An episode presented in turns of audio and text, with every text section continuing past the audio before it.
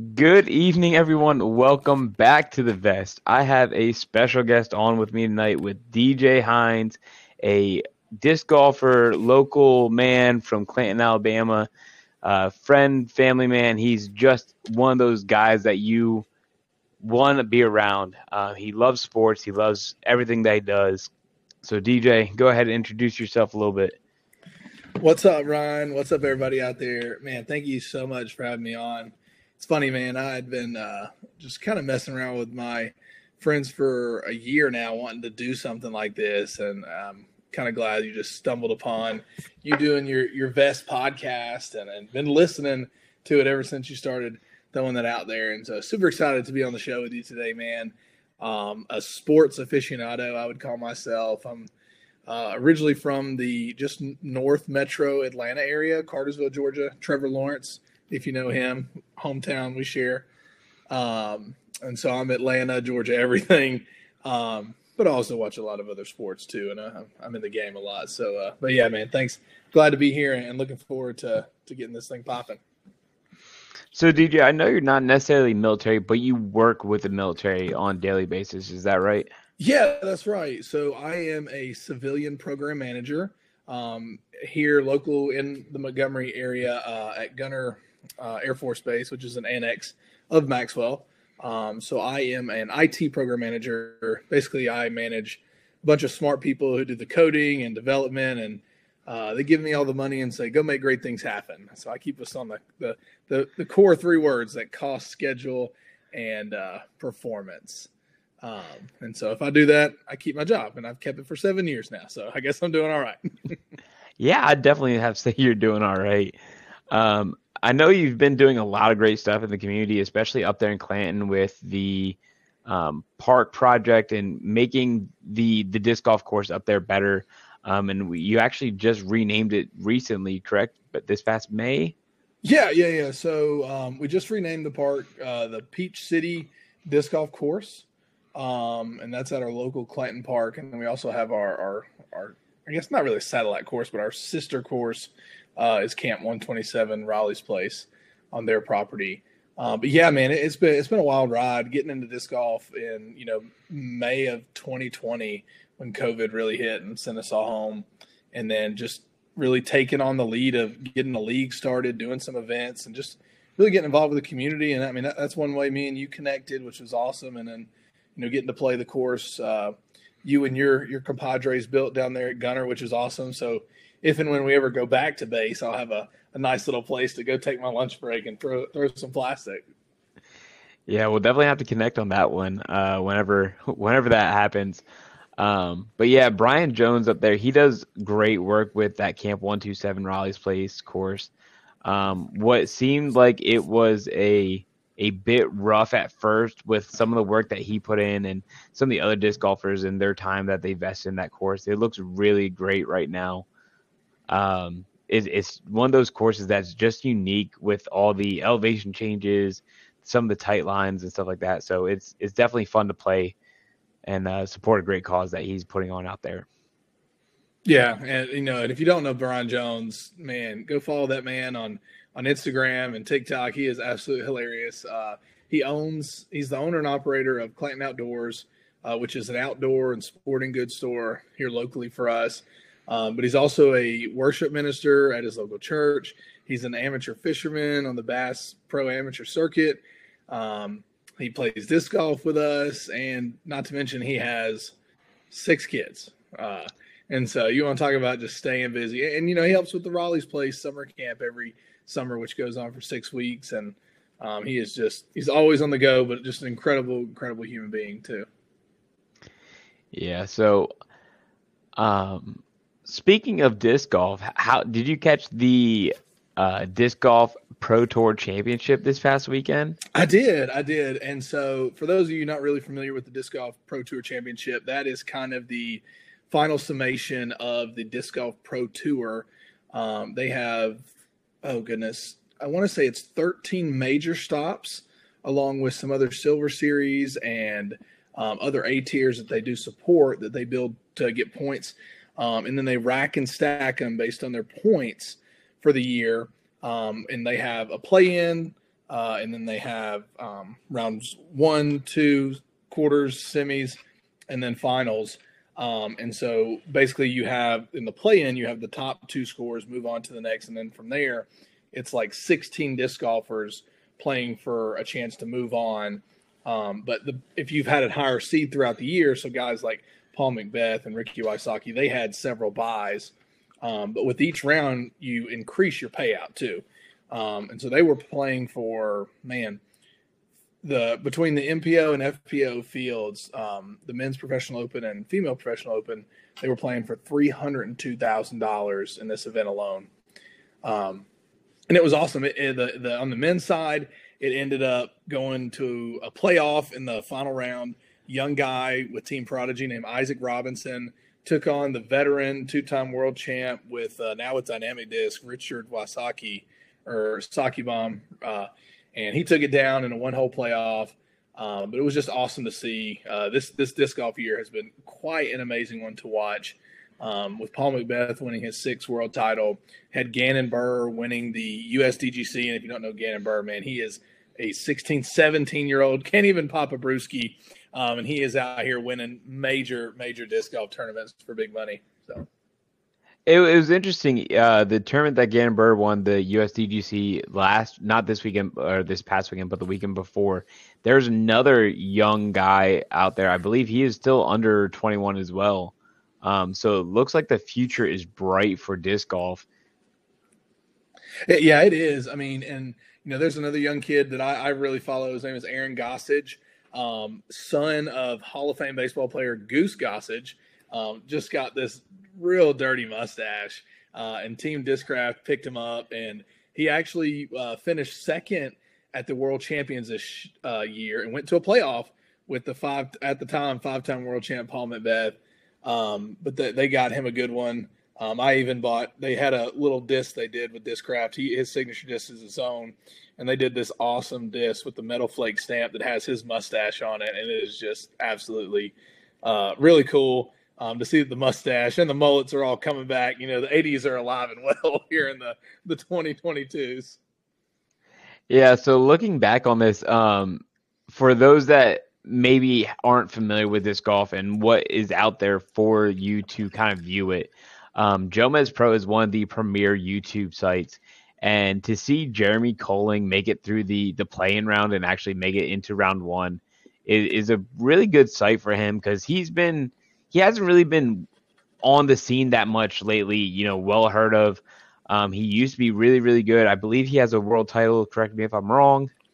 Uh, he has a USDGC title. So United okay, that's States what it was. Disc yep. golf champion. So he's a major champion, but not a world champion. Yeah. Yep, and he he almost made it through into the quarters. He missed it by one stroke. Um, and then Aaron Gossage, the guy you were talking about, um, he did not make it through the semis. Luckily, he had a bye all the way up until then. So you really just had an easy, um, and unfortunately, that can go against you when you're sitting that long, as you found out with the Braves. Um, and we'll get into that a little bit later. But when you sit there and you're stagnant and everyone else is loose and playing the course and and and warmed up and is knows what's going on with their body and their discs and their flight angles and everything, they have a little bit better of an idea of what's going to happen um, each and every day. Yeah, and it, it, goes back, and as we get into those MLB discussions too, but the rest versus rust, right? And like you said, those guys who are, are playing that course every day, they're learning those lines, they're feeling those disc out a little better uh, they kind of have an advantage. Um, we see Isaac Robinson was a, I believe, the 15 seed. So I think he had two buys and then he played, um, or maybe one. But again, he went all the way to the finals and almost took it down. Uh, had to go to a playoff. So that shows you, man, that, that he, he was understanding what the course was doing. Um, but then you take a guy like Paul McBeth, his first round, he shot the hot round at, I believe, like six, seven under, and then comes back the next day and just just doesn't do it. Um, mean, that's kind of the beauty, the uh, the painful thing, but also the beautiful thing about disc golf is one day you just can't have it, and the next day you'll go out there and you just absolutely slay the course, and you'll feel like a world champ, even at your local local uh, full of par three courses. So, yeah, and you can even tell that in the amateur ranks. You can have a very hot round, round one, uh, especially with many of the tournaments going like two rounds in one day um, you can have the opening hot round of you know 12 under, But if you don't do well in that second round and you, you know, go even or one or two over, someone else is going to have that hot round and come catch you. So it definitely is a, a tale of two or two rounds here for Paul McBeth. He only had to play in the semis and then the finals, he just went one over and he did not look good, especially with the uh, double bogey on 18, which really sealed his fate. Yeah. And, and so a lot of things if you watch a lot of the disc golf event and like you said there's tons of content out there Jomez Pro um, gk pro is another one um, and there's a lot of other ones out there that just just do disc golf content not even like the live disc golf stuff um, disc golf pro tours showing it live for you to be able to watch too with a subscription um, but like when you see events happen typically events are about three to four days and then your majors for the most part are four to five um, and so you see in those elite players when they get multiple rounds, they're going to correct it and they're going to get it right. But like you said, if if in an amateur event, even if it's a, a B tier and A tier, you know you got you know three rounds, maybe two, and you, you got you got to have your stuff all all those rounds if you're going to compete for the title. Yeah.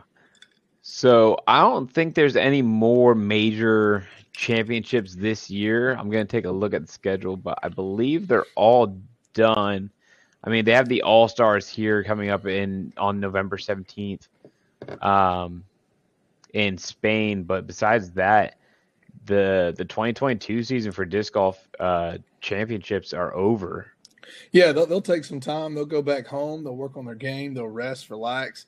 Some of them will, will flip teams. They'll flip sponsorships. I'm sure we'll have a big headline videos that come with who gets swapped up or who drops. Um, that's always the the spicy bit on Twitter and and in the in the disc golf uh, scene and community. Um, and I know Paul McBeth, you know, he moved and bought a house in Florida, so he's going to be vacationing there, and and then they'll kick it back off again in February, where they have the the big All Star kickoff event and the Las Vegas Challenge to kind of start the year. So, kind of have their own version of their off season. Yeah. So one of the signings that uh, I know we talked about two weeks ago um, was where is Brodie Smith going to end up? The the trick shot perfectionist artist, whatever you want to call him, um, made the transition to disc golf uh, professionally, and he's been up there in in the rankings. He's been playing pretty well, um, but he has yet to win one. And I don't. I know a lot of companies want to sign him, but he doesn't have one of those marquee wins yet. Yeah, and, and you know, I think it, it takes time, right? Because he didn't start young, like the McBeths or the Wysocki's or even like a Gannon Buhr who's young and in it, right? It's going to take time. And, you know, we've seen him make those big strides from uh, what he was when he first came, which, you know, people were kind of almost ready to laugh him out of the sport and go back to Ultimate. And then this year, he really worked on um, his controlled drives and not just being a big thrower on tour. Um, and I think his biggest thing is putting, right? When he's got the confidence going with the putter, uh, he can be pretty deadly. Um, but yeah, that I think that's going to be a, fun thing to watch. We know there was a little bit of beef between him and Paul McBeth uh, a few weeks back, and when Paul McBeth decided to leave Foundation and Brodie moved his life there, he thought it was going to be the start of something great. And you know, everyone's got their own endeavors. Um, but uh, you know, it'll be interesting because you know the Dark Horse brand is his, but then the Get Freaky brand is Discraft.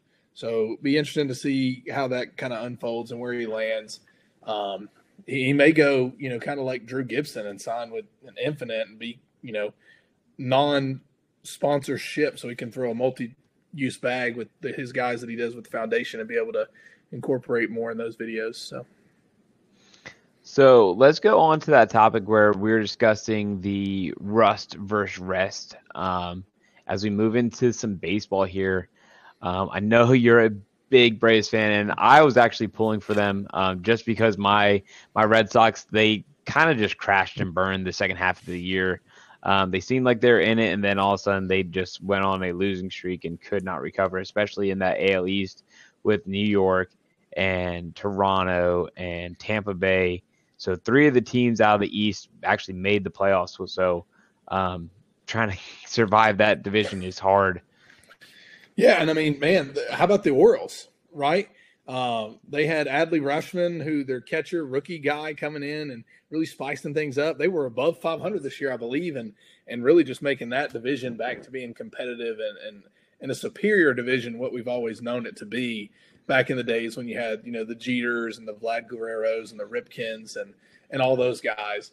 Um, but yeah, man, rust versus rest. I think that's something that's going to be talked about a lot in the winter meetings too, um, because we've seen three out of the well, no, not, not I guess only two now, because the the Yankees, spoiler alert, they did win tonight. Um, did go to Game Five, but they did win tonight. They are moving on. But on the on the National League side, we saw the one and two seeds uh, go down. That the Los Angeles Dodgers and, and the Atlanta Braves. Um, and you know, people argue that you get a chance to rest, you get your pitching lineup set, your bullpen. Um, but baseball, man, baseball is a game about just the team that's hot's gonna gonna take off, um, like the Phillies are. You know, I think they're up 2-0 on the Padres right now for Game One.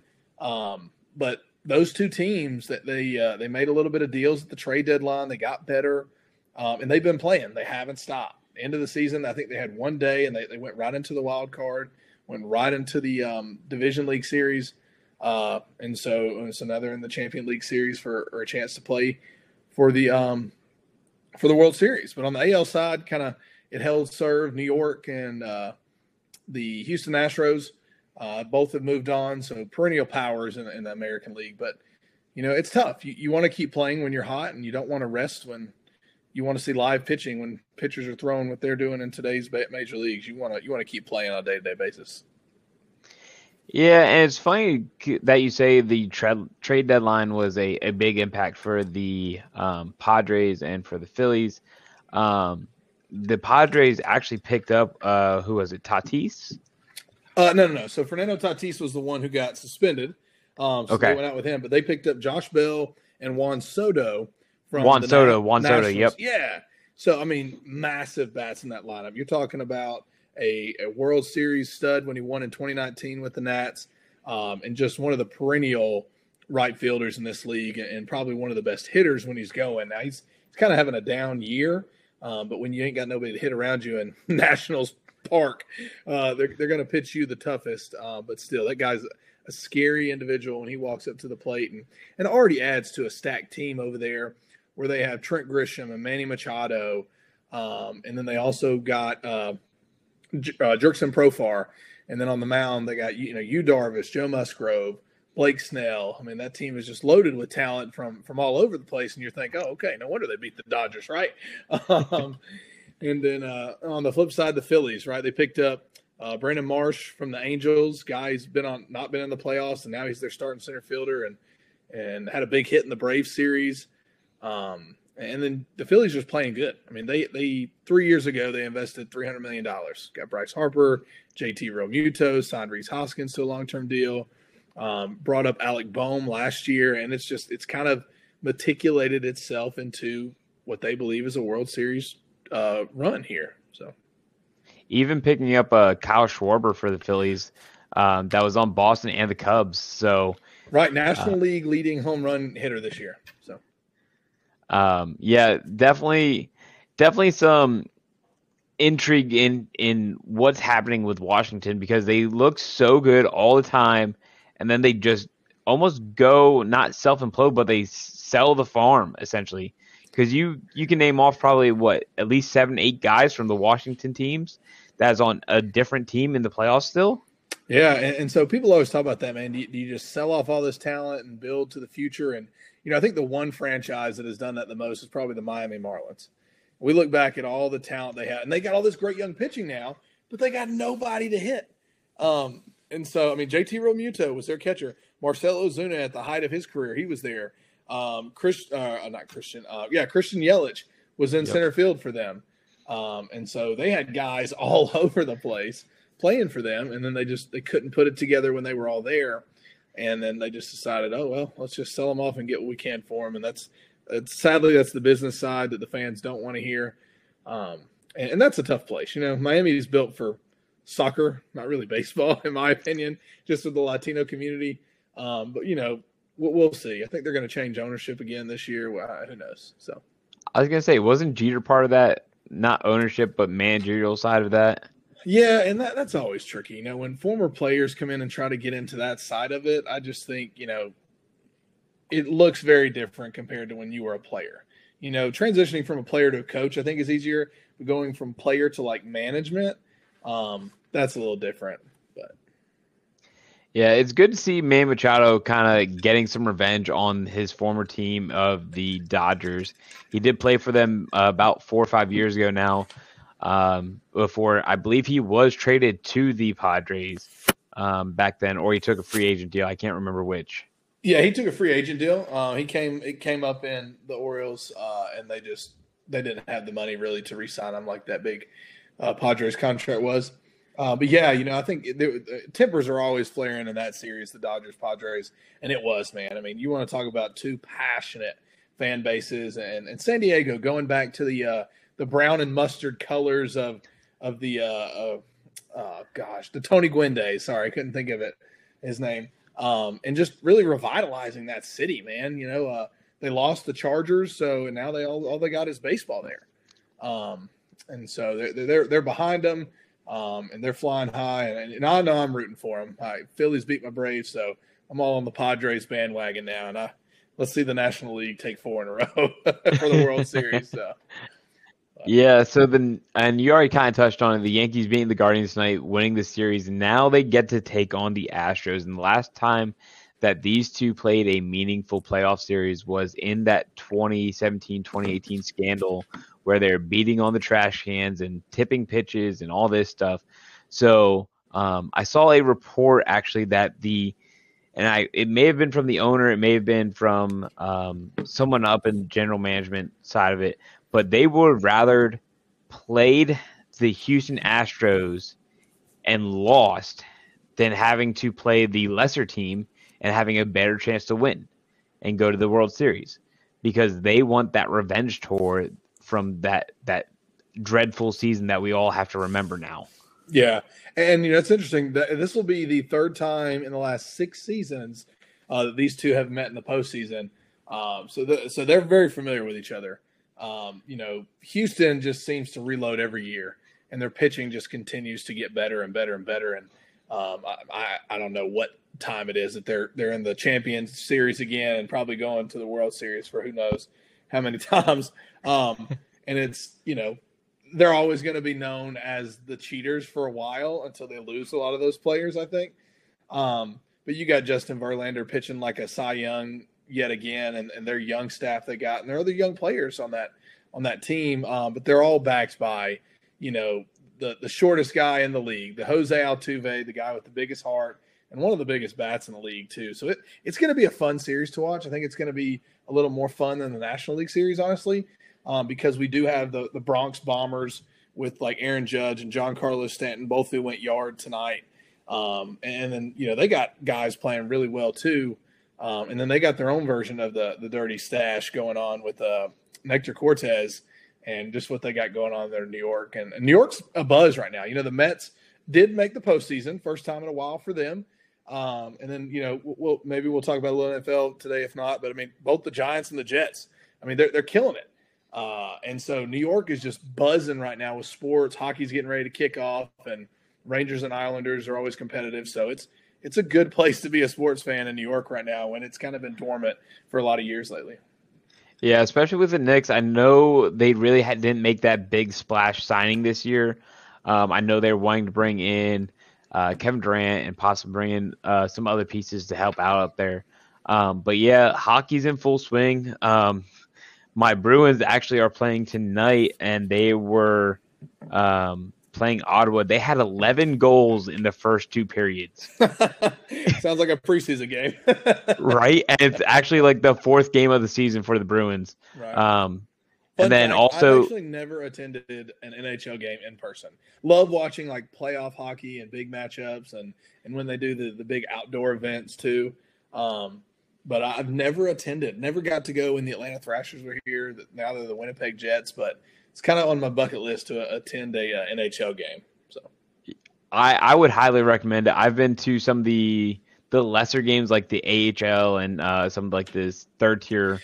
Um, now I have been up to uh, so in Pelham they have the Birmingham Bulls, uh, which is an amateur hockey team. And dude, my first time going to that game, I caught a puck that flew into the stands. Like if we were on video right now, I would literally go get it and show you. And it literally says "made in Czechoslovakia," and I was like, "This is legit." Uh, so cool experience, and I got that, but that's the only one I've been to. and then the NBA just tipped off tonight. Celtics actually beat the 76ers 126 to 117. Uh, Tatum leading the scoring for the Celtics with 35 points. Is and that was Harden, that open a night or was that still? I believe it's opening night. Uh, okay. Uh, it may still be preseason. Um, I thought it was opening night. I could be wrong. Yeah, you might be right. No, it is opening night.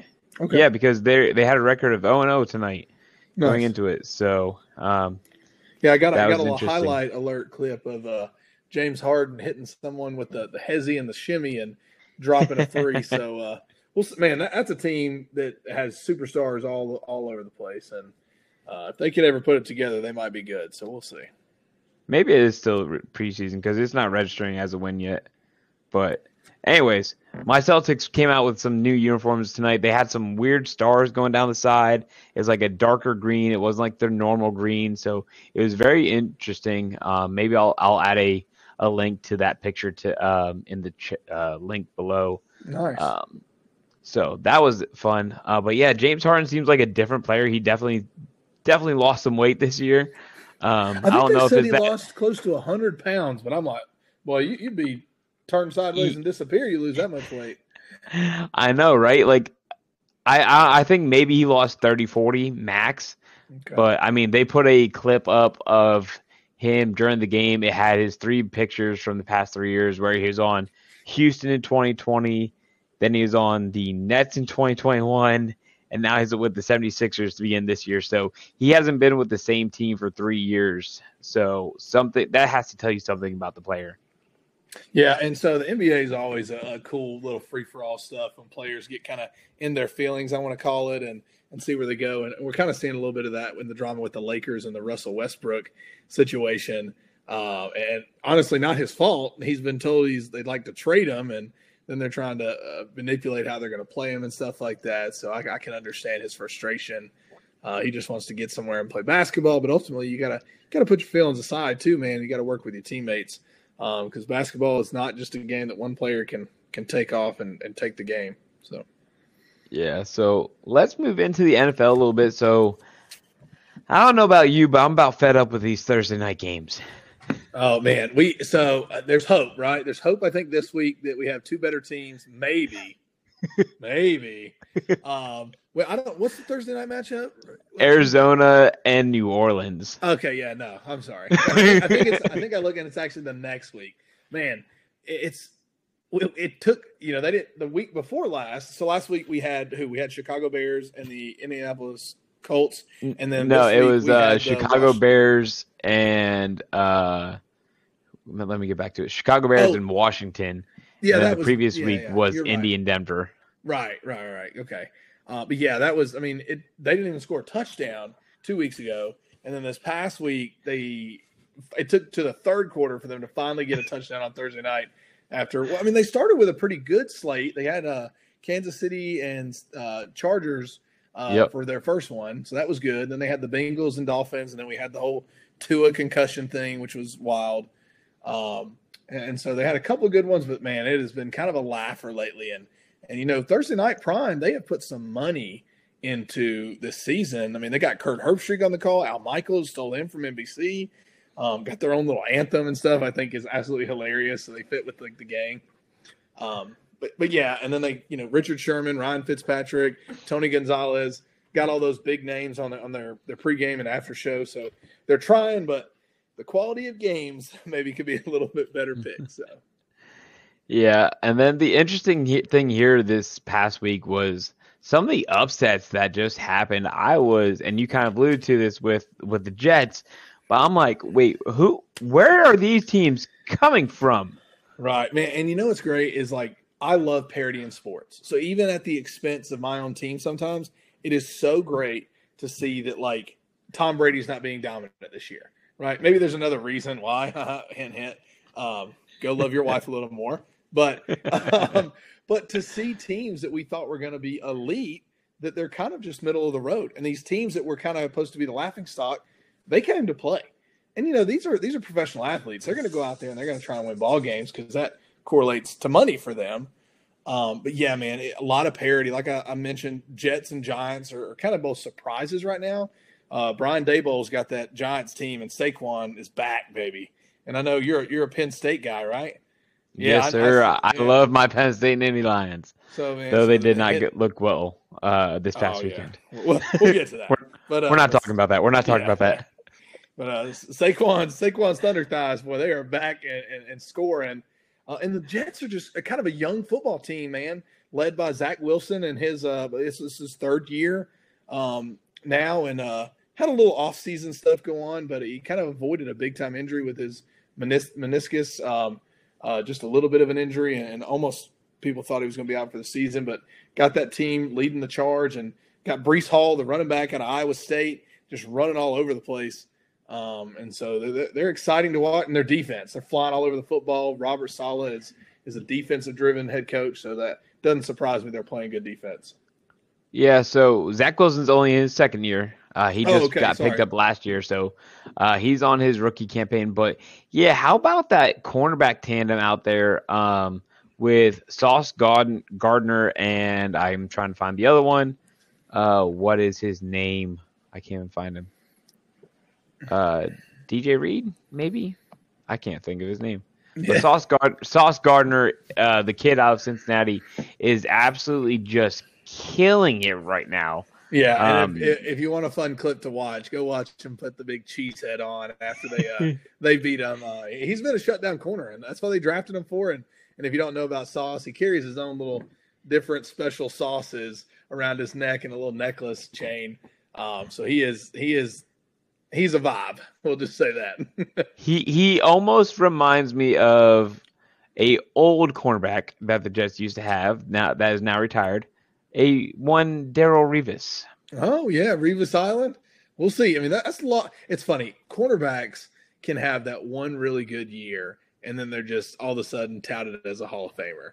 And so, to me, I think that's a little quick, but at the same time, it's like they're just trying to make those comparisons uh, to give us clickbait and talk. But yeah, he, he's playing well, man. They drafted him high for a reason, and he, he's living up to the hype. Did not surrender a single touchdown in his entire college career um, when the ball was thrown in his direction. So. Yeah, and I think that was a little bit bold of him taking the uh, the cheese head and actually wearing it in Lambeau. Like, man, you are taking your own life into your hands at that point. I don't know how much security can protect you. Uh. But uh, yeah, the Falcons this past week, they upset the San Francisco 49ers. Rise um, up, baby. um, New England with Billy Bailey Zappe, the third stringer out of I think it's like Western Kentucky. Dude, uh, if I'm correct, Mac Jones better watch out. I mean, because this kid is coming out here playing. We all know Bill Belichick. He loves to play that hot hand sometimes, but but we'll see. I mean, if anything, they've got they've got a security blanket or they've got trade bait. Um, yep. Bailey Zappe has looked every bit of the part, and yeah, man, my, my Falcons love them. Uh, you know, I knew this week we were it was going to be tough playing the 49ers, who have been touted as one of the best defenses this year. They were dealing with some injuries, but we, we capitalized. We had some defensive injuries of our own. Um, our, our team's just fun. It, you know, love Matt Ryan, hope all the best for him, loved him all those years, but to have something new and exciting and just fresh it's fun to be a, a, fan of that sports team again um, and, and, to see that happening. So, and I'm pumped. Um, and then kind of, you know, just a letdown, the Saints. Um, they have really, you know, been told they were going to be the wild card or maybe win the division, and and even Tampa Bay and the NFC uh, South is just kind of kind of been flipped on its head, and and there's a whole thing going on in, in Panthers. They fired Matt Rhule. Robbie Anderson gets uh, dismissed from the game by his coach, traded the same night over to Arizona. Um, so kind kind of a wild ride right now, and the Falcons are in the driver's seat. So, yeah, and it's interesting because you look at um, some of the the standings here. You think you know Baltimore Ravens, Cincinnati Bengals, those teams should be running all over the place and just demolishing everyone. Yet they're sitting at three and three. Tennessee Titans opened the season zero and two, and they their season looked like it was lost. Um, with you know some of the injuries they had, replacing AJ Brown with a rookie out of Arkansas and Treylon Burks. Um, they're now leading their division, the AFC South, after you know not having a win for for three weeks. Um, Kansas City and LA are tied four and two in the West. Like, and then let's not even bring up the NFC East, but they look like giants on the NFC side. um, with no other team having uh, three teams over 500 in their division.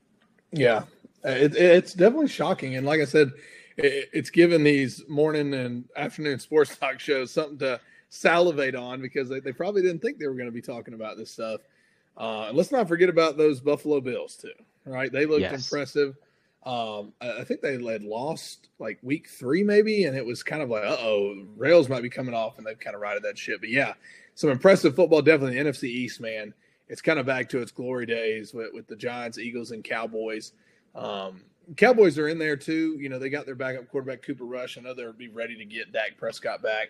Um, Cooper Rush has definitely done a, a bang up job, but Jalen Hurts, man, and his uh, his growth that he has just had in the NFL, and and Cliff Kingsbury being the quarterback whisperer he was at uh, Oklahoma, um, just really developing in him into even a more uh, passer pocket friendly quarterback. Um, Jalen's just impressed me time and time again, and just being a humble, well spoken young man too. Um, always looking to do the right things, and so you know I wish greatness for him, and uh, that that team is, is playing well. Uh, and they also drafted one of my one of my dogs, Jordan Davis. So uh, you know, still hunkering down in the trenches. Yeah, there was a, a video clip of Nick Saban um, talking to a reporter. Um, I think it was recently when he was talking about Jalen Hurts, and he even was talking with Jalen about uh, because when Tua was there and Bryce was uh, this was before Bryce when Tua was there and he kind of took over that starting position and he was looking to transfer.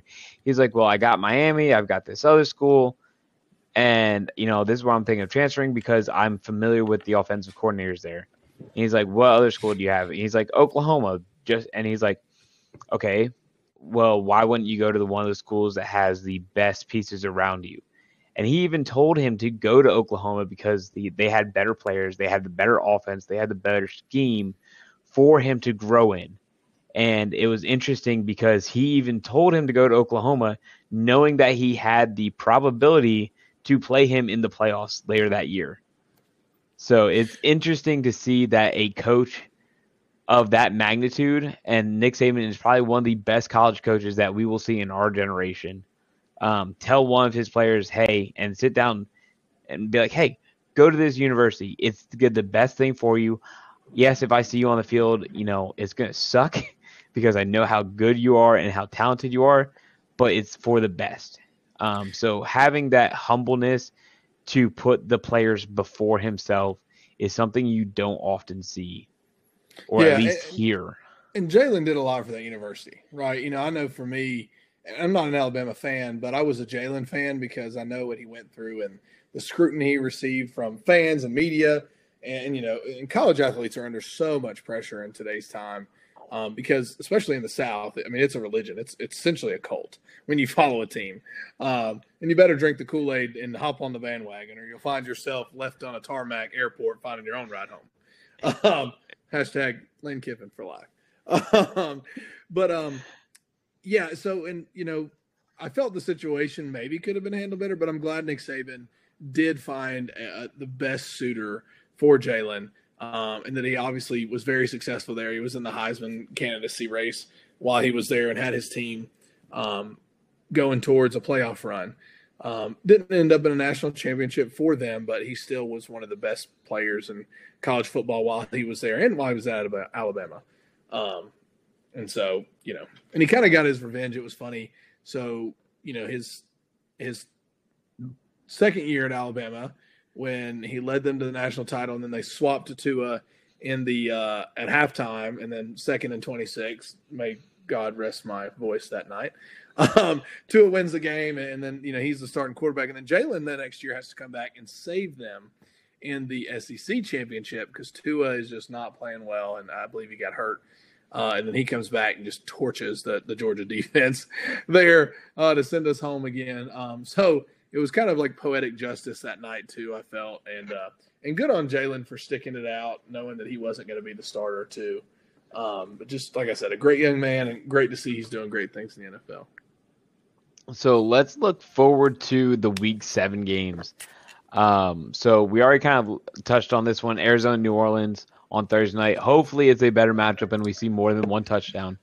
Yeah, we'll, uh, we'll see if uh, Jameis Winston plays. I know they've had the kind of the, the red rocket, uh, Andy Dalton, uh, behind that offense. Alvin Kamara is back running the football all that crazy, and and they lost a tight one last week.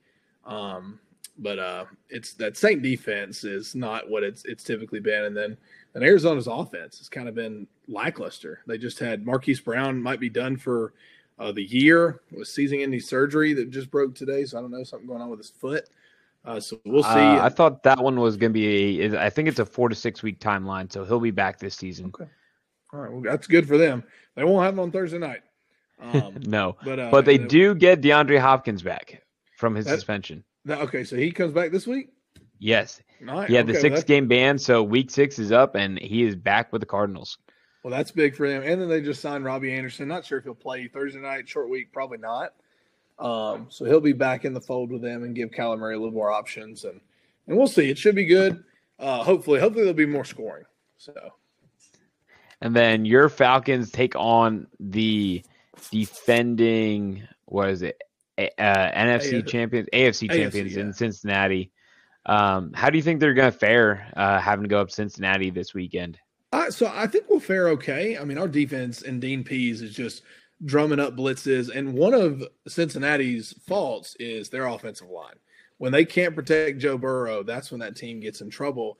And so I know Dean Pees will have it drawn up to where we're going to put pressure in his face and challenge. Now our corners are really going to be challenged because they got Ja'Marr Chase, arguably the best receiver in the NFL, or one of them.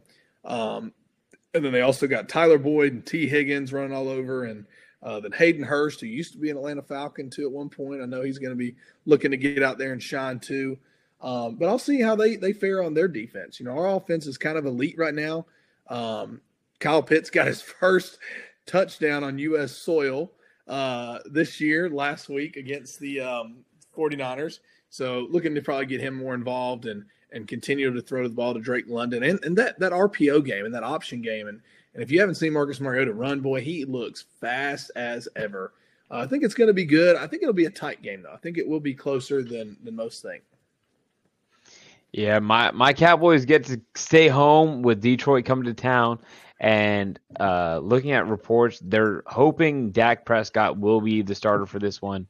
Um, I feel with Dallas' schedule, um, they host Detroit this weekend and then they host Chicago. I think they can go the next two weeks without him and be fine and let him rest up through the bye week and have him come out against Green Bay um, out of the bye week on November 13th, just to kind of give him some extra time for for certainty of health. Yeah, and you know the Lions were kind of this feel good story in the offseason.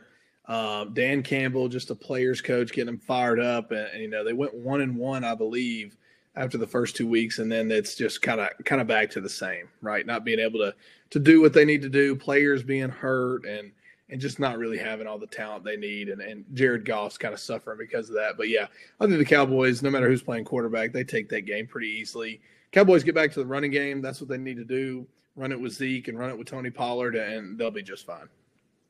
And and the thing is with this Detroit Lions team, if you go back and look at their schedule, they lost to the Philadelphia Eagles by three points. They mm-hmm. lost to the Vikings by four points. They lost to Seattle by three points. They're losing all these one possession games, very similar to last year, where the team just fought and fought and fought and just lost countless one score games. Um, so they're there. It's just they need that Jameson Williams to get healthy and come back from his ACL injury. They need some of those people that are injured right now because they have so many people out with injuries. Yeah, um, the, uh, Amon-Ra St. Brown, who was electric in their first couple games. D'Andre Swift continually deals with the injury bug, and and so if those players can stay healthy, they can keep those guys on the field. They got a chance to win some ball games. Um, like you said, if they don't, then it's you know it's it's a dealer's choice. So yeah, and then they're uh, DJ Chark's questionable. They have uh, another defensive end that's out with a back injury uh, that just went to injured reserve as of yesterday, um, and he'll miss the remainder of the season. So it's it's it's one of those stories with them that they keep losing players left and right, and um, it, it's hard for those fans up there having so many tough years. But at least they're not going to go 0 17. That's right. Well, at least they got the Red Wings in Detroit, so they can look forward to that. And the Pistons, maybe. Eh, we'll see. Eh. I was gonna say the Red Wings are still kind of rebuilding. Um, they did pick up a lot of pieces in this year's draft. Um, one of my good friends, uh, Dave, he is a Red Wings fan, and me and him used to go back and forth on that one. Uh, with me being a Boston fan and the original six, so um, hopefully they'll be back to their normal, you know, powerhouse of a team. But I think they still have a year or two before they're going to be really good again. Um, yeah. Some of the other big games that I'm highlighting this week, um, just because it's going to be a a West Coast showdown, LA and Seattle. Um, that'll be interesting to see. Um, yeah, and, and so the story with Seattle, man, Geno Smith, and you know everyone says, "Oh, Seattle knew what they had in Russell Wilson and they let him go," and we kind of see that play out that he hasn't really hadn't really clicked yet in Denver. Um, but yeah, Geno's man, he's got that team exciting. He's got weapons. He's got DK Metcalf, just a freaking stud at wide receiver. Tyler Lockett and some other young pieces, and you know Chris Carson retired, and then we had Rashaad Penny, and he went down, and then freaking Kenneth Walker, man, he is just Michigan State product and just running all over the place. That that speaks to that offensive line. They're blocking for Geno and they're blocking for the run game. Now, now hold up, hold up. Before, yes, he went to Michigan State, but he is a Wake Forest product. He transferred mm-hmm. from Wake Forest to Michigan State. Um, he was doing things for the Deacons before he transferred up there. Where but he yes, was in the Heisman talks with. Yes, with the Spartans. so um, he did upset the Wolverines last year. Um, so he did put in a lot of work uh, up there in Michigan State. Um, but yeah, it's good to see him coming back from. He had an abdominal injury earlier this year, which kind of sidelined him for the first few weeks before um, Rashaad Penny kind of went down with an injury and really opened up that door for him to have a chance to showcase himself. And ever since he has, he's just been gold. Yeah, and they got some things to build around there too in Seattle. Things to be excited about, and and not really just pack it in. I mean, like we said, I mean the they're in the what NFC West, and so the yep. Rams don't look special. The 49ers are kind of beat up right now. And then the Arizona Cardinals, who knows what you're going to get week in and week out right now. So they got a chance. They're, they're in their own driver's seat and they play good football. They might they might sneak into the playoffs. Who knows? Yeah, the other one that kind of is intriguing, which only for the purpose of to see how he comes back, is Miami versus Pittsburgh. Um, yeah. They're slating Tua. It's supposed to come back in this one. I'm still skeptical on that just because of what happened to him um, and I'm really skeptical about his future. Uh, he really hasn't been able to stay healthy in the league. He hasn't been able to stay healthy even in college. He had the hip injury. Um, I honestly don't know if he's on an extension. I don't know his contract status right now, but in the future, I think a lot of teams are going to scare away from him because of how durable he is. Seems like anytime he takes a a decent hit, he's always getting up hobbled or hurt. Um, yeah, I mean, and that, that's kind of that was his mo in college too. Was that that injury prone, and you got to keep him keep him protected. Um, and you know, like Joe Burrow said it best, you know, we're we're in this league, we got to take hits. You know, that's part of it. Uh, it's unfortunate when concussions happen and things happen, and uh, but we take hits. We're football players. That's what we do. Um, yeah, I, I mean, you know, Kenny Pickett looked great um, finally getting more and more reps within the system for Pittsburgh, and and I think they got their guy of the future, hometown Pittsburgh kid, um, just a lot of moxie, uh, plays the game the right way, and uh, you know they got they got a lot of good players in Pittsburgh. So that defense is going to win them a lot of games. But if Kenny Pickett makes good decisions and he develops into the player they think he will, I think Pittsburgh's got a high high ceiling. Um, and it's unfortunate because Miami has this weapons all around with Tyreek Hill and Jaylen Waddle. I mean, two of the fastest guys in the league. And we saw it when they were the first two weeks. They were just running all over folks. That amazing comeback they had against Baltimore. You were like, man, this team is like the Chiefs 2.0, uh, fastest show on turf or something from the from the back in the 90s. Um, but uh, but yeah, so I, I, I lean towards like what you said. I don't I don't think he'll play. I think they'll probably play it safe. Um, and maybe we'll see him next week. Yeah, it's unfortunate for the Steelers though. They have T.J. Watt out for the season as well. Um, he has a he went had a pectoral issue issue earlier in the season, um, but George Pickens up there has really displayed that those hands um, and strength. Go dogs! Uh, they baby. had in Georgia. yeah, one of your Bulldogs up there. Um, he he definitely made some uh, catches of the year nominations. Yeah. Um, he definitely is displaying the what could have been for Georgia if he was fully healthy. Because um, he did have some injuries and he had some rough time in his final year there on that yeah, national championship run. Young receivers, if you're listening to this or you have a son or a daughter that's a young receiver, go watch the tape on how George Pickens blocks or how he gets separation. Because I tell you what, he is a physical receiver and he is going to be in that AJ Brown, DK Metcalf, Julio Jones category, I think, within the coming years, just because he is so aggressive. Now, hopefully, he can just keep getting smart and figure out the playbook more and more because I hear that's a, a struggle for him.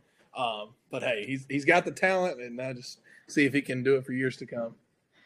Yeah, and then finally the Monday night matchup, which probably will be a snooze fest. Um, New England's taking on Chicago. New England dealing with some injuries. They have Mac Jones out, um, but Rhamondre Stevens is stepping up for the injured mm. Damien Harris, and he has just been going off as a former Sooner product. Um, so we'll see a, ba- a battle of uh, first year, second year quarterbacks with Justin Fields and Bailey Zappe uh, if Mac Jones does not return this one. Yeah, and Chicago's biggest problem they got a they got a star in Justin Fields, but one you got to protect the quarterback, and two you really need to develop a system around him. One of my biggest things in the NFL is they get these players in and then they go get an offensive coordinator and they say, "Hey, you're going to fit into our system." When we've seen other teams that are successful, you highlight the skills and the talents of that player by building a system that fits them. Much like we see in Baltimore um, we see that with, with Patrick Mahomes and their wild offense. Um, if you do that, you can truly be successful with these young players and then develop them into more what you might call professional style quarterbacks uh, as your offense matures and they develop as well. So now that we went through the NFL, let's go into some of the the big games in college football because I know you're a big college football fan just like I am. Um, and we have some big ranked games this week, not a, anywhere near as big as the Tennessee Alabama game of this past weekend that actually shook the seismograph from the yelling. Um, but we do have some other big games, especially out in Pac 12, uh, which was where we'll kick it off with the game day location in Eugene with UCLA and Oregon. Yeah, big matchup for the Pac 12, right? With, with USC losing last week to Utah uh, with them going for the the that two uh, the two point conversion to win the game. This really sets the table for these two teams, UCLA and Dorian Thompson Robinson, and that just electrifying offense they got going in LA right now is you know I think they're going to win. Uh, we've seen Oregon week one they kind of laid an egg against Georgia in the kickoff, but after that it, it's almost like it clicked for Bo Nix and that that offense and and their defense is playing really well there in Eugene too. Uh, we know Oregon's going to have the, the cool fits and threads for a game day game. Um, but that's going to be an exciting must watch football game. It's Pac 12, right? Pac 12 finally getting some premier uh, football games, getting a game day site when they've kind of been the laughing stock of, of the NCAA and, and, the Power Five for a while. So, have you seen the the uniforms that Oregon's going to uh, reveal for this weekend? I have not. So they are all black with the like oh. silverish wings on the shoulders, and then oh. hot pink numbers and a hot pink O on the helmet. Makes for sense. breast, breast cancer, cancer, awareness. awareness yep. Yeah, it is. It is Cancer Awareness Month, so definitely. Hey, go out to your local clinic if you haven't. Get checked. You know if that you have a history of that. Selfish plug here for for for the non commercial type. um, go get checked, and hey, if, if you've lost someone to cancer or if anyone's been affected, I'm sure you have. Um, definitely, definitely check that out with your doctor. Yeah, and so with UCLA, um, and I appreciate that plug because there's definitely a lot of women out there that don't get checked regularly like they're supposed to. And unfortunately, by the time they do get checked, it's too late. Um, I had a former coworker and a friend actually have breast cancer, and she caught it, um, and she had to get uh, some surgeries done to get it removed. So um, it def it hasn't really affected me in the loss of a life, but it has affected me with um, a friend. So that is definitely one yeah. thing I am um, passionate about and making sure people are, are healthy and making sure they're good. Um, yeah. But UCLA, um, I think they have too many weapons with Zach Charbonnet, the former Michigan uh, running back, Dorian Thompson Robinson, Chip Kelly. Um, I think that offense is going to be electric. uh, I think Oregon's uh, egg, as you called it, um, was laid because they were going against their former his former team essentially as the coach. So I think Kirby had a, a leg up in that one, knowing, hey, this is what he likes to run on defense. So let's just pick him apart. So um, yeah, I, and, I do. You know, good, good on Dan Lanning for kind of riding the ship though, and having that team, you know, win, winning out from there. But yeah, I, th- I think you're right. You know, that, we've seen that with Nick Saban and all his understudies too. And then Bo Nix, I mean, that kid leaving Auburn, um, and actually after that first week, I thought, oh, Bo Nix is done, and this Oregon team's a joke. And then they just go rattle off five straight, and Bo Nix has looked amazing in all those games. Yeah, and you know, good good on him. Uh, he he needed to right the ship and kind of get that Auburn, you know, filth off of him, as you will, um, and just fly fast with the with the Oregon Ducks up there. Um, so quack quack to him, and we'll, we'll see. You know, the, they'll have the fits and the threads, but I don't think it's enough to stop that UCLA offense, man. No, so we'll move to the ACC. We have Clemson welcoming in the Orange of Syracuse, and Syracuse the undefeated, the undefeated Orange of Syracuse. Yes, six and zero oh this late in the season for the Oranges is quite remarkable. And, and ladies and gentlemen, we're not talking about basketball. All right. No, this, this is, is, football. Yes. Uh, Garrett Shrader is the quarterback up there, a former, I believe, Mississippi State quarterback, um, taking on DJ Uiagalelei. Um, so this will be interesting. Nice word. I know, right? I actually learned how to say his name. um, I think this one will be a lot closer than what people are saying. Uh, the line is for Clemson at 13 and a half. Uh, I know it's so it's, tough. It's in Clemson or is it in the Carrier it's, Dome? It's in Clemson. If it's in the is ah, is yeah, in the Orange Dome, I'd be I'd be taking Syracuse in the points all day long. Yeah. But if I'm just going a line pick right now, I think Dabo has that team wired up for sound um, with the big wins against Wake Forest and NC State, um, and then having that I wouldn't say a scare in Tallahassee, but they they handled business in Tallahassee in a look ahead game against Orange. So I think Clemson's yeah, well, going to take care of it in Death Valley. Yeah, I mean, uh, being that much of a favorite, I'm like you. If it was in the Carrier Dome, definitely I think we're lurking upset. But I don't, don't sleep on that team. Syracuse is playing really good football right now, um, and they're, they're there's when you have a team like that that hasn't been ranked or undefeated for that long, they come in and believing in themselves, and the belief in yourself is something that another team just can't go out there and practice against, right? You know, you get a receiver that may be given an extra 5%, and he's now he's separating from a corner, or you give that running back hitting the hole a little extra harder, and he's getting that third and one short conversion, um, and it kind of just rocks that home team and in that environment. And, you know, it, it's called Death Valley for a reason. It's going to be rocking, it's going to be scary, um, but good for these Syracuse players that are playing so hard. Got this team at, uh, was it 7 and 0, I think they are. Um, and you know, gonna gonna be a fun football game, I think. And you know, maybe we'll have an upset, really shake up the playoff discussions as we close in on uh, week. Uh, I think week eight, or we get the playoff rankings week ten. It's one. I think it's. Uh, I forget when they actually come out. Um, but the last time the Orange beat Clemson was at home in Syracuse. So, but it was 27 24, and Clemson was number two at that time. What year so was that? 2017. Okay, yeah. So that would have been Deshaun Watson, right? Uh, Deshaun Watson, and then they lost a close one to at Clemson 27 23 in 2018. So they oh. have played Clemson close um, the past few years. I mean, there are some blowout losses in there, but 2021, yeah. they lost 17 to 14. So I wouldn't pat, put past these Orange if they play them a lot closer than this 13 and a half point line. Um, yeah, um, I don't know. I, I, may be taking the points now after hearing that. You know, I may be taking the points. So.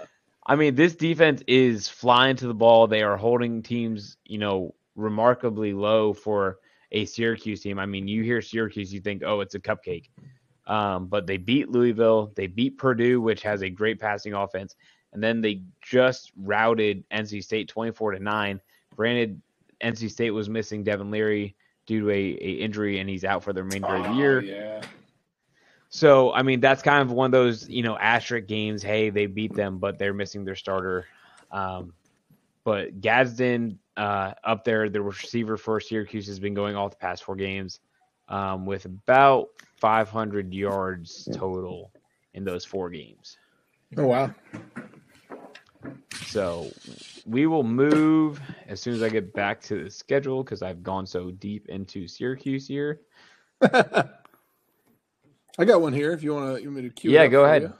Go ahead. Yeah, so kind of a Big Twelve matchup: the TCU versus Kansas State. You know, TCU just took down. uh Oh my goodness, Oklahoma State. Now, yeah, Oklahoma State, a battle of undefeateds. I mean, who would have picked TCU to be undefeated at this point, um, leading the Big Twelve? Uh, the Horn Frogs, buddy, they are they are feeling horny and they are ready for some action this weekend against Kansas State. So, yeah, even with um, Max Duggan, I mean, he wasn't the starter at the beginning of the year.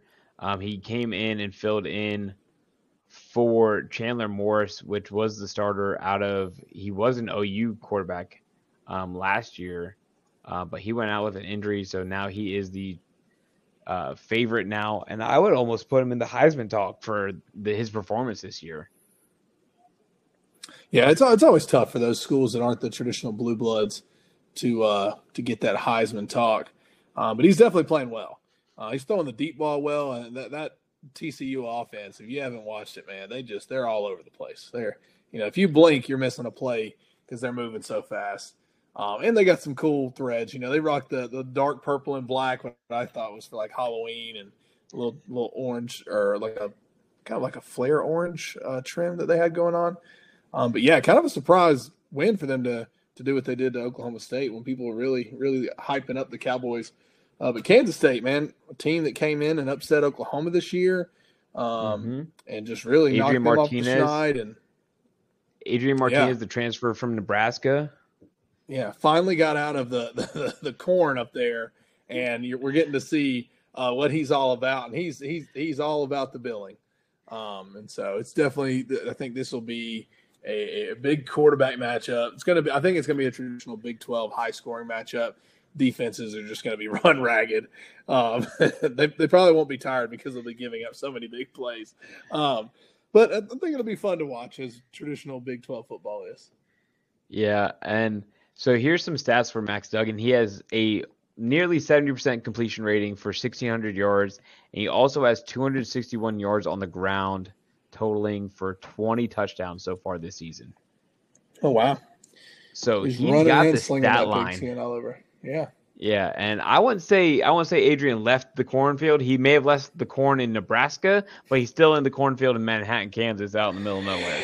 That's true. Fair enough. Fair enough.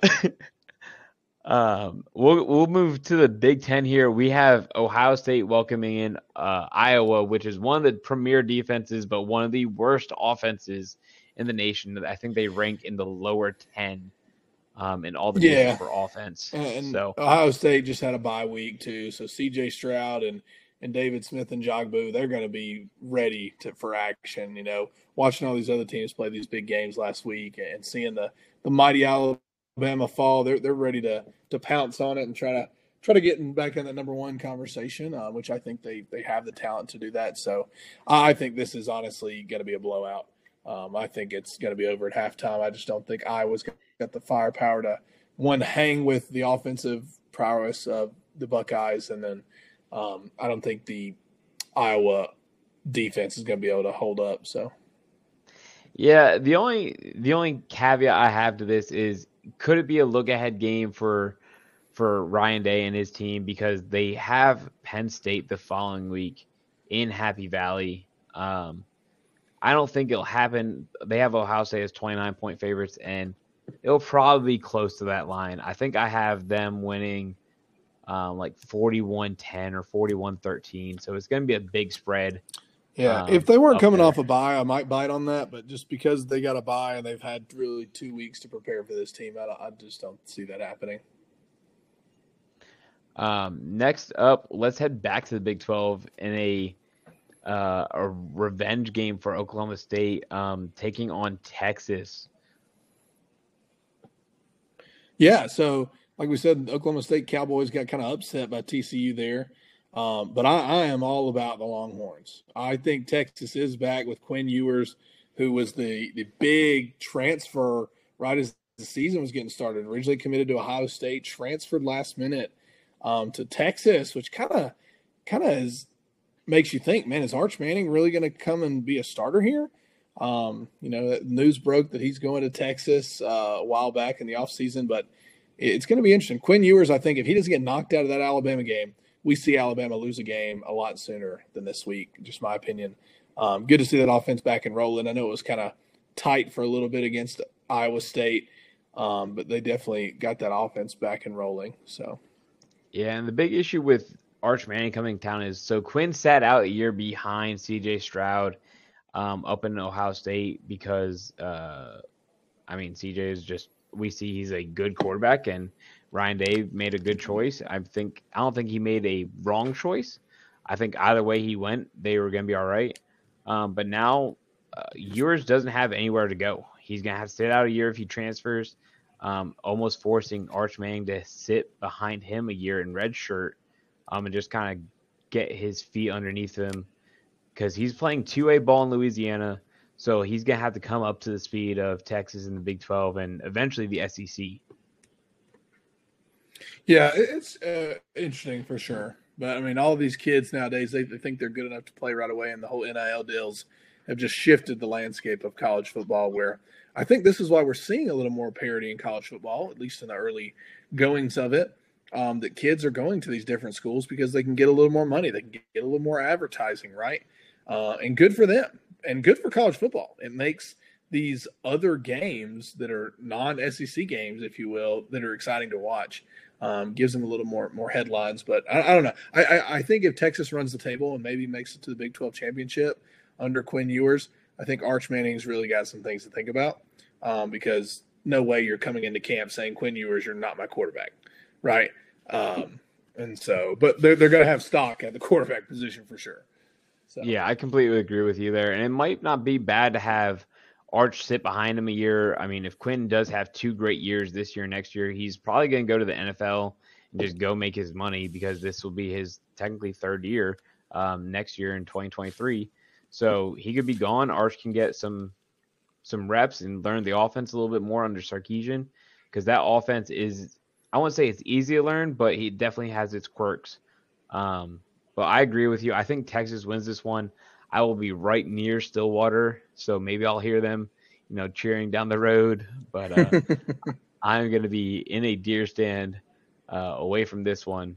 So nice. Uh, but let's go back to the Big Ten before we jump into the big SEC game this week. Uh, Penn State welcoming in Minnesota, and unfortunate news for Minnesota. We don't know if Tanner Morgan, their starting quarterback, will be playing. Um, he did go down with an injury this past week.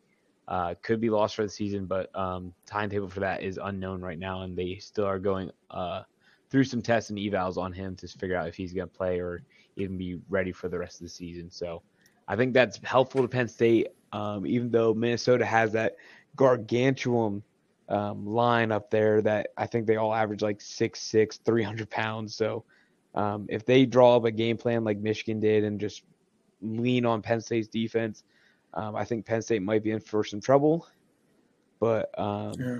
I have my thoughts on this one, and we'll see what comes to fruition. Yeah, Ski-U-Mah, baby, and PJ Fleck. He's uh, he's row the boat, rowing. row the That's boat. Right, he's he's always rowing it, whether there's water or not.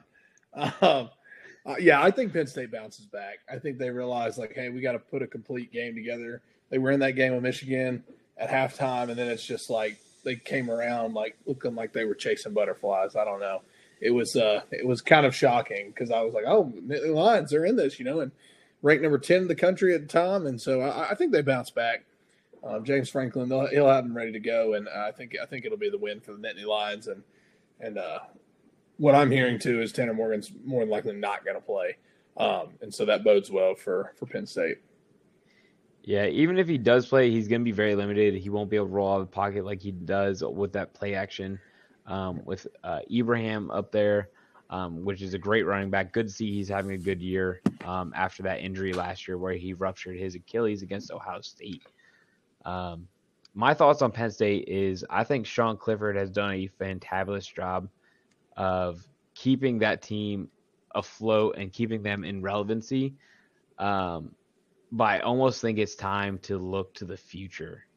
Um, with Drew Allar up there, the five-star QB, one of the top five QBs in the nation. Um, he has the Ben Roethlisberger style body, six foot three, two thirty. Uh, the kid can just flick his wrist and throw it fifty yards easy. Um, I think you, just put him in there, get him up to speed, get some of your other young talent that you've been playing already this year in there, and you just start preparing for next year.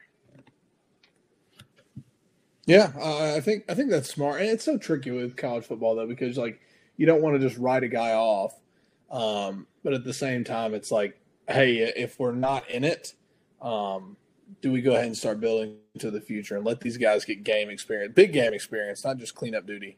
Um, and so it's going to be interesting to see. I think I think it'll see how it plays out before they make that decision because they're not out of it, right? It's their first loss, um, mm-hmm. and then we'll, we'll, we'll see.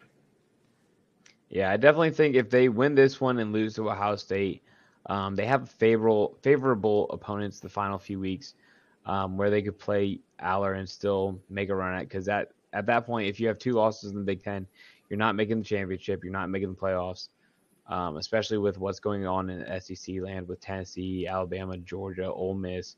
You have four teams down there that can make it.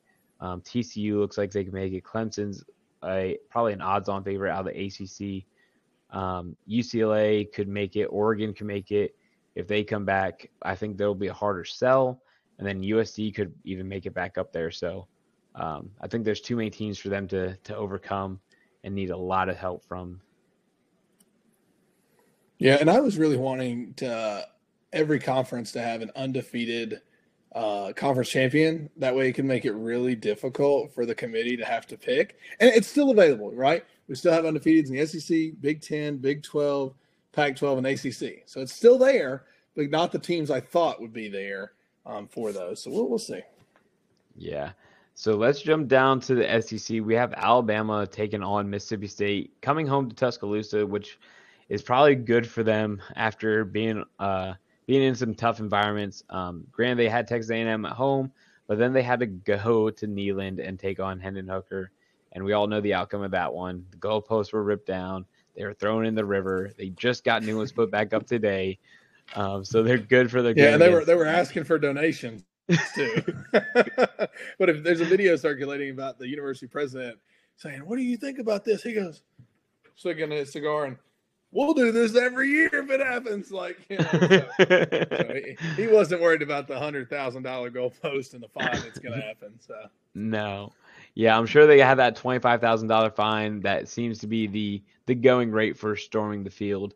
Um, yeah. But Mississippi State comes off a, a tough loss to Kansas, or not Kansas, Kentucky. Yeah. Um, and Will Rogers did, really didn't look that great. The running game for the, the Bulldogs wasn't there, but I think this Alabama secondary coming in um, yeah. really helps that offense and and Will Rogers because they love to air the ball out, and that Alabama secondary looked really rugged last week. Yeah, Mike Leach, baby, and, and you know I was shocked, you know, because they were really rolling, uh, like you said, with Will Rogers, and, and, we're throwing the football well. We're running for over 130 yards a game, and really spacing defenses out. And it's almost like they just forgot how to do it in, in Lexington, and it was shocking. Uh, Will Levis kind of dealt with a little injury in that game too, uh, and so they had opportunities and they just they just couldn't capitalize. But I, I, think you're right. I think I think Alabama needs to be careful because they got absolutely exposed. Gave up five touchdowns to one receiver. We're, we're used to saying that with a DeVonta Smith or Jaylen Waddle, that happening. Alabama doing that to somebody, but not them getting to them. You know, it's funny. I talked to one of my Alabama friends, and I told them early in the season. I said I am concerned about Alabama's secondary. I said because they're young, they're untested and then when you know they got tested in the first quarter and a half of the Texas game, they were getting roasted. And then Quinn Ewers gets hurt, and then they just have to change their offense. And then they really didn't have any stiff competition uh, for the last several weeks. And then you know they were saying, "Oh, Alabama's got the best you know pass coverage in the SEC," and I'm like, we need to put an asterisk next to this because you haven't played elite quarterbacks yet. And Hendon Hooker it, hello, news alert, is an elite quarterback in the SEC and in this league right now. Um, and so he torched that defense. And now, one thing I will say, Alabama has looked the most undisciplined under Nick Saban I've ever seen. The amount of penalties, um, just the amount of missed executions that are happening, it, it is kind of shocking. Um, so the, I, this game kind of to me is kind of a coin flip. It's in Tuscaloosa, so I probably favor Alabama a little bit. I don't. What's the spread on that game you got? Twenty-one points to Bama, which I'm yeah, appalled by. I'm like, wait, what? Yeah. Only you know, in the last ten seasons, uh, following a loss though, Alabama has only lost. I'm sorry, in the last eleven seasons, Alabama has only lost twice following a loss. One of those was in 2013 uh, to Oklahoma in the Sugar Bowl after they lost to Auburn and then uh, the other one was, I believe, in. Oh goodness, I just had it. I need to use my Google Sphere and look at my thing again. uh, it wasn't 2020. 2020 they went undefeated. 2019 didn't happen. 2018 didn't happen. Not. Uh, when? Oh my goodness, it had to be a while ago. Okay, yeah. Nope. No, so it was also one time. One time in the last 11 seasons have they lost consecutive games in a row. Um, and we all know that was kind of the year they got left out of the BCS because they lost that game to Auburn. Um, and then they just didn't show up to play. They were down 21 nothing in the, in the first quarter of that game against Oklahoma. But, you know, so Nick Saban's going to get it right, right? He's going to tell them the rat poison and he's going to say all the cool things that he needs to say for the media. And those guys will come out and ready to play. So, but they need to be ready because Mike Leach is going to look to capitalize on it. Yeah, I don't think this one's going to be as big of a spread as it is, um, especially with Alabama's secondary. Um, I think Will Rogers has his bounce back game. I think Alabama does need to be on upset alert um, and potentially playoff alert because if they lose this one, um, their odds of winning the West are almost sealed. They still have a very odd chance of making it uh, yeah. Uh, they need they need a lot of help from Ole Miss losing multiple games. Um, but yeah, it, it pretty much would seal their fate with the SEC West and the playoffs if they lost this one. Yeah. Um, but yeah, so I would have to go with Alabama. I think Nick Saban always gets that team up after a win. Um, and I think they'll they'll take care of business. Um, Bryce Young looked great. I mean, throwing for nearly 500 yards last week. So it'll be it'll be nice to see them back at home with Jahmyr Gibbs and and Bryce Young healthy again. Yeah, and, and just if you haven't watched an Alabama football game and you haven't seen Jahmyr Gibbs, go back and watch his tape in the Tennessee game because I'm telling you, he is a day one, round one NFL running back. His feet are so fast that if you were standing in front of him, he could just jolt him and he'd be gone like the flash.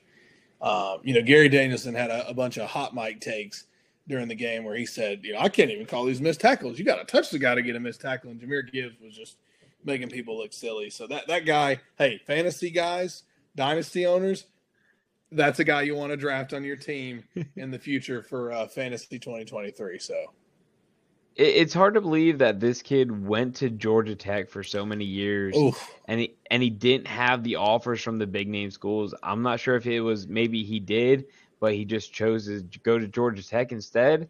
But I mean, well, we this, we know he had the grades if he went to Tech, so that's right? not an issue.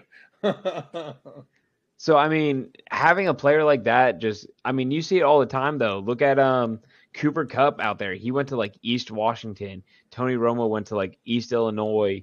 You have all these players that just come out of the woodwork and just put in the, the work and the effort and time to become better and develop themselves.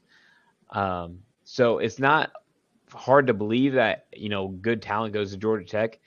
Um, even though the little brother or the little sibling of Georgia and Alabama and Auburn and everyone else in the region um, especially in the ACC where they are near the bottom.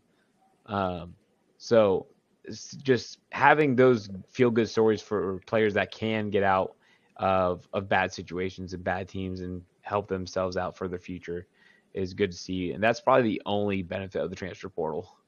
Yeah, I would agree. but um, after that, I mean, there's some other games on that you can probably tune into and watch. Ole Miss LSU might be a little bit interesting down in Baton Rouge. Um, Lane Kiffin um, playing for his his first playoff appearance and SEC championship appearance. Um, yeah, and I mean while. LSU LSU's kind of riding the ship. Jayden Daniels transferred out of Arizona State. He's kind of figured it out. And it's clicking, and but you know it's. I think they're they're a couple years away. Honestly, they got to they got to rebuild and get some talent there. It's going to take them a while to ever get to the point where they were that 2019 just world beater team. Um, yeah, but yeah, I think that's a very intriguing game in the SEC, and and Lane Kiffin, you know, he's he's on not the hot seat, but he's on the people want him to be sitting on their seats a lot. So uh, we we we will see. Yeah, that matchup last week against Auburn, I I kind of highlighted it the week before because I was like, hey, Lane Kiffin could be coaching against the team he could be coaching in the future. Um, I know Auburn's going to try to make a run at him and and make them tell him no or make them make him say no to them, and they're going to throw all the money in the world at him. Um, yeah. Yeah, you know, a lot, a lot of what I'm hearing is Hugh Freeze is in consideration for that Auburn job in the next seat too. Um, so we'll see. I, me personally, I think Lane Kiffin's good where he's at. Um, if he wants to slay the beast first, uh, take him at Ole Miss, hotty toddy, good God Almighty, and then then go wherever you want, and then fix the next program. So and, and, it's interesting. So I just looked at the line for this one. LSU is actually the one and a half point favorite yep. over Ole Miss, which I'm like, wait, hold up, wait, what? The Land Sharks are the number seven team in the nation. Is the underdog uh, to uh, LSU? You mean the Rebel Black Bear Land Sharks? Sorry. yes, hotty toddy. Reb, go Rebs. whatever you know that that funny skit is that you you see on um, Facebook, TikTok, whatever. Um, but yeah, so Man, some of those videos are are just hilarious. Oh yeah. Don't get sucked down the rabbit hole, people. Go do something productive. uh, but thank you so much, DJ. I think that covers it for this week. We've talked pretty much every sport out there. Um, I appreciate your time. I appreciate what you do for the disc golf community and uh, the area in Alabama. You're a great asset to us. Um, and I look forward to uh, playing some rounds with you and maybe having you on later on this year.